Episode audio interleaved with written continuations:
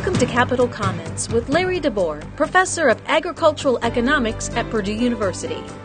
Capital Comments offers timely insight and commentary on public policy issues related to state and local government in Indiana, as well as national economic policy.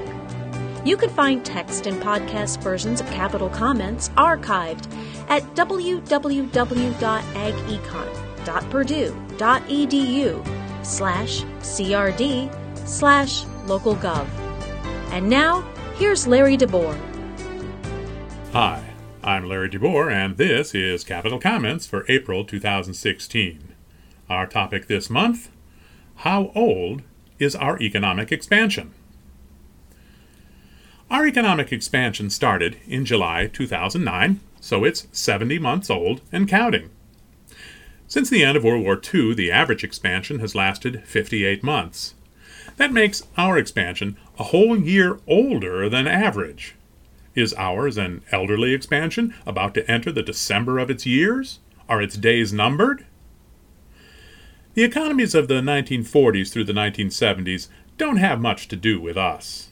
In the 1940s and 1950s, the manufacturing heavy U.S. economy reigned supreme in the post war world. In the 1960s and 70s, inflation rose to double digits with war, oil price hikes, and bad policy choices.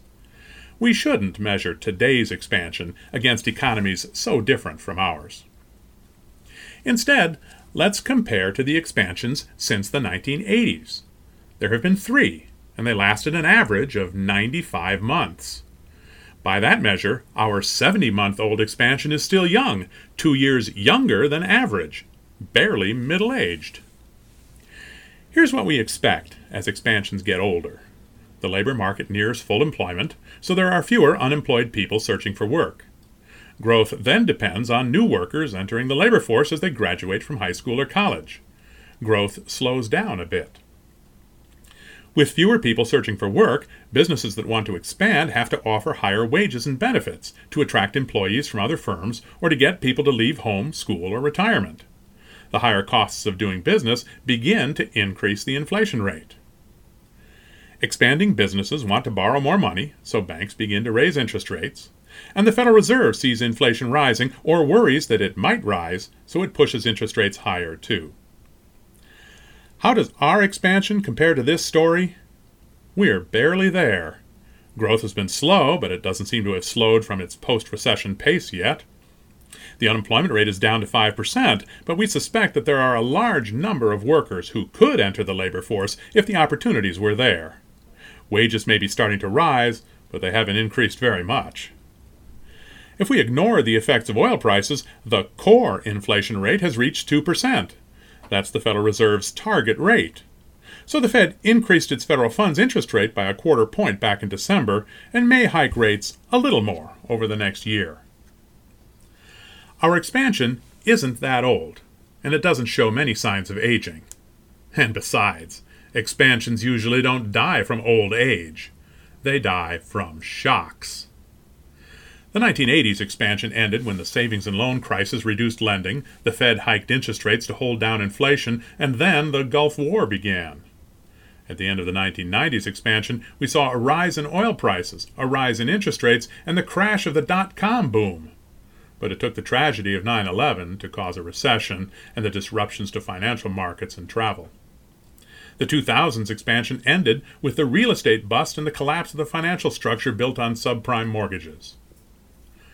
Are there any shocks like this on the horizon that could end our barely middle aged expansion?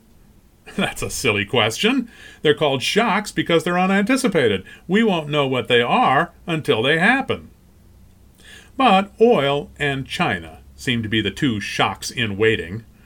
Low oil prices help consumers, but they hurt oil producers, and the U.S. is a big oil producer now. A lot of investments in U.S. oil were made back when oil prices were high. Now prices are low, and many of those investments look bad. China's growth has slowed, so exports to China are down. That has weakened economies all over the world, but the bigger worry is in financial markets. If loans to companies doing business in China aren't repaid, or if the Chinese currency crashes, financial markets could be in trouble. Expansions may be more vulnerable to shocks as they age, with tighter credit and slower growth.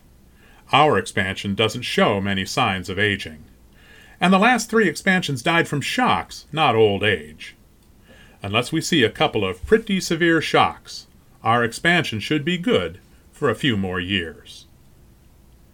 And that's Capital Comments for April 2016. I'm Larry DeBoer. You can find text and podcast versions of Capital Comments archived at www.agecon.purdue.edu slash crd slash localgov.